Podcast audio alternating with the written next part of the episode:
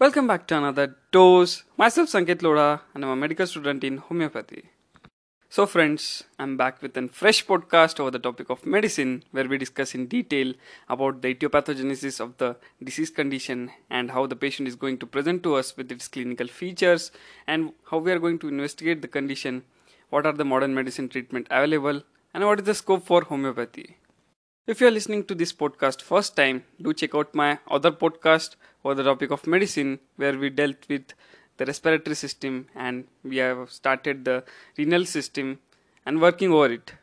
You can search this podcast over the various platforms available Google Podcast, Apple Podcast, Radio Public, Spotify, etc. Also, for any kind of doubt related to topic, you can DM me on my Instagram handle sanketloda101. In today's podcast, we are going to work out over the various syndromes that are present in the renal system, starting from the Gitelman syndrome. Basically, all these syndromes are congenitally acquired conditions, and in this, Gitelman syndrome is an autosomal recessive condition which involved the distal convoluted tubule of our nephrons. So, in our nephrons, there are various channels for the reabsorption of the salt and water are present which involves the reabsorption of sodium, chloride, and magnesium, etc.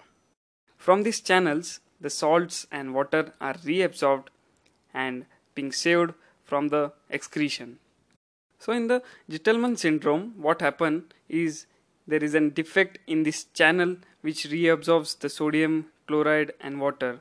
Along with that, leading to wasting of such salts into the urine Due to the defect in that channel, it will lead to wasting of the salts and water and the reabsorption not take place. Along with that, we also have another channel known as TRPM6 channel which reabsorbs magnesium. There is also defect in this channel leading to magnesium wasting. So these syndromes lead to salt wasting that is loss of salt through urine. Along with that the water is lost hence there is polyuria. In such cases, we get an antenatal history of polyhydramnios, that is, increase in the fluid amount in the amniotic sac. Also, we can say that this polyuria component of Gitelman syndrome starts in intrauterine life. When the child suffering with Gitelman syndrome are born, we get some peculiar signs and symptoms which involves failure to thrive. That is, the child is not gaining weight Along with that, there is dehydration, which showing symptoms like sunken anterior fontanelles, dry oral mucosa, and delayed skin pinched. Along with that, there is an increase in the change of diapers and nappies, which shows the polyuria component. When we look towards the dehydration component and ask the parents that is there any history of diarrhea or something like that leading to dehydration, and parents reply no, there is no diarrhea. Then, why is the dehydration present? Where is the loss of water taking place? And then we click the bit of polyuria due to the excess loss of salt and water as there is defect in the reabsorption channels in the DCT that is distal convoluted tubule. As the glomerular filtration rate reduce, the RAS system that is renin angiotensin aldosterone system get activated as a protective mechanism by our body the renin increase which will stimulate and lead to increase in the level of aldosterone. And post to the secondary increase in the level of aldosterone it will stimulate the dct to reabsorb salt and water. In response to that or in exchange to that the potassium and h plus ion are loosed during this process. As the level of aldosterone increase it will lead to reabsorption of the salt and water but as a byproduct, the potassium ion and H plus ion are lost in, into the urine. As the potassium is lost on long run, it may lead to hypokalemia. Along with that, the H plus ion are losing, which will lead to alkalosis in future. We can call it in combined hypokalemic alkalosis. Along with that, the child has poor cry and sluggish Moro's reflex, the reflex that we see in 28 to 32 weeks there is period of appearance and 3 to 6 months is the period of disappearance It is an response to the sudden loss of support as the child try to hold the support. So these reflexes are lost and there is poor cry. Along with that there is metabolic alkalosis as H plus ion is losing.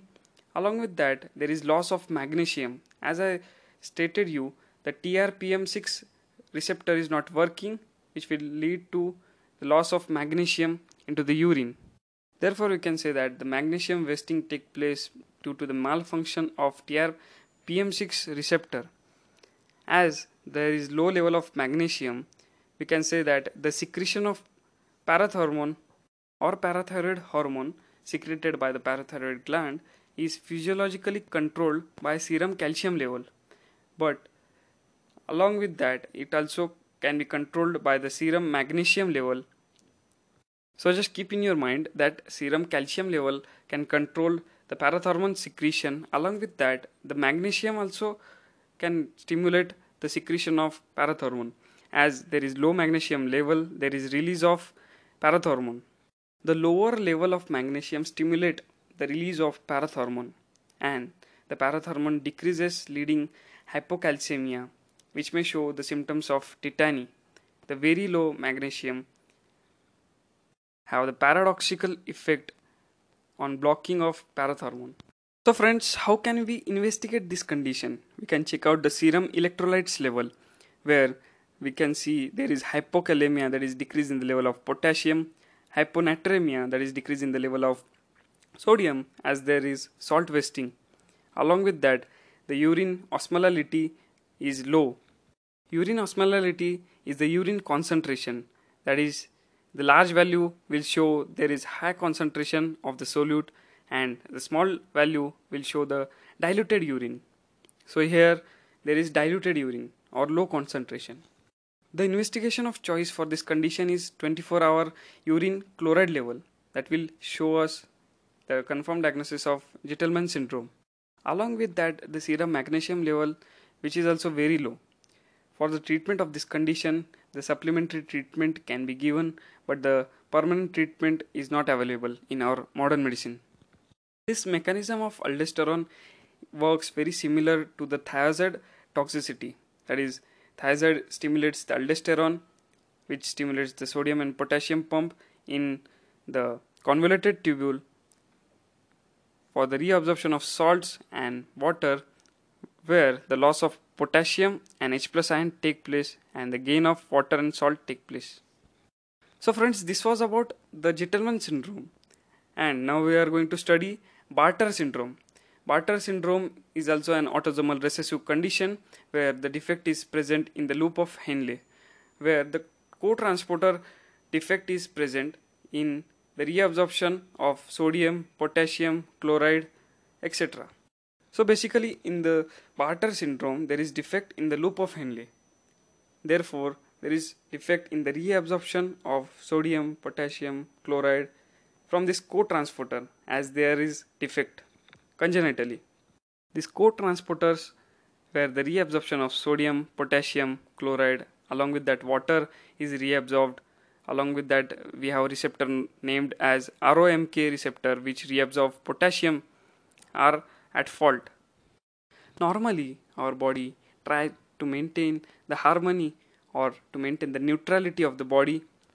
Therefore, the kidney also tries to maintain its electroneutrality as there is loss of this sodium, potassium, chloride, and water, which will create an disbalance in the body. Therefore, this channel defects in the loop of Henle creates an voltage gradient that will lead to calcium wasting. So to balance this electroneutrality, the calcium wasting take place which also increase the tendency of kidney stone formation. So the channels which exchange this salt and water are also present at multiple places in our body. This chloride channel in the kidney is also present in the hair cells of the inner ear. Therefore, we can say that when this chloride channel in kidney goes in defect, this chloride channel which is present in the hair cell of the inner ear, this also goes in the sensory neural deafness. Hence, the sensory neural deafness is an also symptom of Bartter syndrome. The signs and symptoms that we can observe in the Bartter syndrome are salt wasting and polyuria. Similarly, as in Gitelman syndrome, the salts like sodium, potassium, chloride are getting wasted. Along with that, the voltage gradient maintenance lead to the depletion of calcium also, which will lead to kidney stone formation further. Due to this polyuria component, the water is also losing in the intrauterine life or the antenatal history of polyhydramnios is also seen. Along with that, we have sensory neural deafness as the chloride channel is also present in the hair cells of the inner ear. The baby which born, it also have the failure to thrive. There is corresponding water loss leading to dehydration. The symptoms of dehydration may show sunken anterior fontanelles and delayed skin pinch, oral mucosa dry, etc. Similar symptoms as from the Gitelman syndrome, there is increase in the frequency of diaper change. The similar mechanism also take place here as the GFR that is glomerular filtration rate decrease it will activates the RAS system that is renin angiotensin aldosterone system the level of aldosterone increase secondarily which will stimulate the further channels of the salt and water leading to reabsorption of salt and water and to reciprocate the change the potassium and H plus ion are lost leading to alkalosis and hypokalemia as this potassium and hydrogen ions are lost in the urine leading hypokalemic alkalosis. One of the channel of loop of Henle known as ROMK channel which I mentioned in the talk there is defect in the Bartter syndrome leading to hypokalemia or the excess loss of potassium. As normally this channel reabsorbs the potassium and maintains its level. But there is double loss of potassium leading to increase in the severity of hypokalemia as there is also loss of potassium due to the increase in the aldosterone which will lead to reabsorption of salt and water and to procure that the potassium and hydrogen ion are losing and secondarily this ROMK channel is also leading to the loss of potassium leading to hypokalemia in high severity which is greater than the Gitelman syndrome. During our investigation, we will get to know the 24 hour urinary chloride. Along with that, we can see the voltage gradient decrease leading to calcium wasting, and this calcium can chelate with the phosphorus or the phosphates, leading to nephrocalcinosis. The child in the Bartter syndrome can be called as renal rickets as there is wide open anterior fontanelles, there is delayed dentition, zero teeth in 13 months is the delayed dentition we call. There is short stature hence it is known as renal ricket as there is renal component is involved along with that there is rickets the investigation we perform are the electrolyte level where the sodium and potassium levels are decreased due to the tubules defect. The urine osmolality is also decreased as there is diluted urine or polyuria. The 24 hour urine chloride level is increased always as there is loss of chloride. And the 24 hour urine calcium level is also increased. But the level of serum magnesium level is normal here where we can differentiate it from Gitelman syndrome where the serum magnesium level is decreased as there is magnesium loss in Gitelman syndrome and not in Bartter syndrome. In the Bartter syndrome, the drug of choice is indomethacin in modern medicine. Along with that the salt supplements are given and the potassium supplements are given. The indomethacin is also used in the patent ductus arteriosus it is also used in the acute gout mild or moderate variety of acute migraine. So just revise the Gitelman syndrome and Bartter syndrome together. Gitelman syndrome there is defect in the distal convoluted tubule. In Bartter syndrome there is defect in the loop of Henle. In both the conditions we have failure to thrive. Polyuria that we can see in the increased level of the diaper change or increased number of diaper change. Along with that in both we have dehydration. In Gitelman syndrome we saw the defect in the TR PM6 channel which will lead to magnesium wasting in the Bartter syndrome we saw the defect in the ROMK channel which will lead to hypokalemia or excess loss of potassium we can differentiate the Bartter and Gitelman syndrome by two signs. One is Chvostek sign and second is trousseau sign. So in Chvostek sign, we can see the contraction of the facial muscles provoked by lightly tapping over the facial nerve anterior to the ear as it crosses the zygomatic arch. Hence, we can see the homolateral hyperexcitability of the nerve, which show positive sign of hypocalcemia. The second sign is trousseau sign, where we can see the latent tetany or hypocalcemia. In this condition, the carpopedal spasm induced by the ischemia secondary to the inflation of the cup by the sphygmomanometer can be seen leading to the spasm in the carpopedal region. You can study these signs from the clinical books like Hutchinson or PJ Mehta, etc.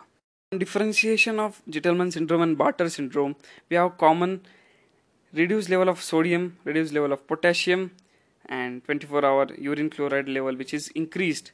Along with that we have in Gitelman syndrome excess loss of magnesium and in Bartter syndrome we have loss of calcium. There is no specific treatment available in modern medicine for Gitelman syndrome and the indomethacin can be used in the Bartter syndrome. The third syndrome that is Liddle syndrome which involves the epithelial sodium channel defect or there is gain of function Otherwise, we have saw in Gitelman and Bartter syndrome the loss of function. Here, we are getting the gain of function. It is an autosomal dominant condition which will lead to an gain in function of reabsorption of salt and water from the tubules and to its procure potassium and hydrogen ion are lost. The thing is that the activity which is performed due to the increase in the level of aldosterone is now performed normally or naturally due to the channel of the epithelial sodium has gained the function of reabsorbing the salt and water to which there is loss of potassium and hydrogen ion. Hence the patient land ups into the hypokalemic alkalosis. As there is gain in the function there is reabsorption of salt and water leading to hypertension. This hypertension lead to the negative feedback mechanism therefore the RAS system again activate. There is decrease in the level of renin. There is decrease in the level of aldosterone.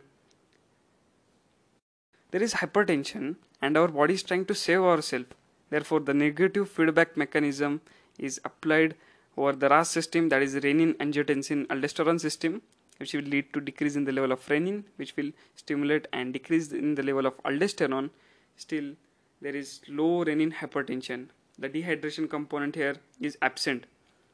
What we can prescribe in modern medicine is the drugs like epithelial channel blockers for example amiloride so friends this was about the medicine part and the pharmacology modern medicine part for this various syndromes of the nephrology. The thing that we have to remember is the renin angiotensin aldosterone system pathway when there is decrease in the level of GFR that is glomerular filtration rate it will activate the renin angiotensin aldosterone system which will lead to increase in the level of renin which will stimulate an increase in the level of aldosterone. Secondarily which will lead to reabsorption of the salt and water. And to balance that there is loss of potassium and hydrogen ion. Due to the loss of potassium there is hypokalemia and due to the loss of H plus ion there is alkalosis Therefore, we can say that it is hypokalemic alkalosis.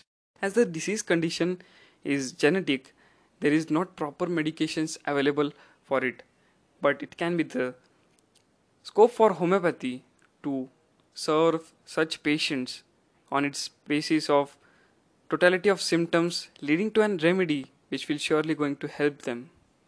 I may not be able to tell you the specific medicines for this disease condition but I can tell you the rubrics that you can search in our repertories that will surely going to help you or give you the direction to think. The rubrics like generals laboratory findings blood and the various electrolyte are given in that rubric. For example the generals laboratory findings blood natrium decreased or natrium increased.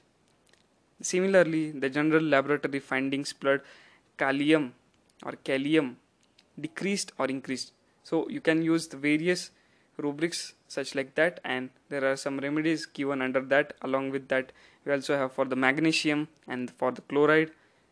So it was just a thought or thought process or the direction which we can think to get to an remedy. The final remedy should be over the totality of the symptom but we can consider one of the rubric from this for example under this rubrics in synthesis repertory generals laboratory findings, blood, magnesium decrease. We have some remedies like Cicuta virosa, Mag phos, Nux vomica, Strychnine purum, etc. The decreased level in the chloride level, which we saw in Bartter syndrome, we have that rubric generals, laboratory findings, blood, chloride decrease. We have one remedy known as cortisonum. For the drug cortisone, in our source book, we can read it as alternate states are predominantly given along with the mood changes. There is sudden change in the mood from the state of anger to morose or various states where the change of mood is given. Along with that, it is especially used in the cases where the steroid and the prednisolone are taken by the patient for the long time. It is near clinical specific for the steroid induced disease condition. So the basis of Sarcode and Nosode prescription is that it can be used in either the lack or the exaggeration of the function of a particular organ or a particular system. So basically on the basis of that we also in the Gitelman syndrome there is lack of the function of the channel or in the Liddle syndrome we have saw the exaggeration of the function or the gain of function so we can use the Sarcode in this condition according to the totality of the symptom. On the basis of that, we can also use the corticotropinum, which is adrenocorticotropic hormone or ACTH. It can be made as the ACTH is made in pituitary gland. It will surely going to affect the adrenal gland for its stimulation and its normal functioning Therefore, we can say the adrenal gland, which is going to release aldosterone, it can be controlled in one way by ACTH. So, we can also think of corticotropinum. So, friends, this idea behind the specific drugs for this genetic disease condition or some specific condition is not like that you have to prescribe the specific drugs. You have to consider the mother's history of pregnancy, along with that, you have to consider the history of the child when he born and the various history you have to consider. And to reach one totality then you have to prescribe the drug. So basically we should consider the totality of symptom and not the specific drugs. These are just the way of thinking or what you can think or an path towards you can go to lead such cases. So friends if you like the talk and it has added some value to your life do share to your friends and colleagues. I'll come next week with an another podcast leading to the system. And until next time, I'll see you soon.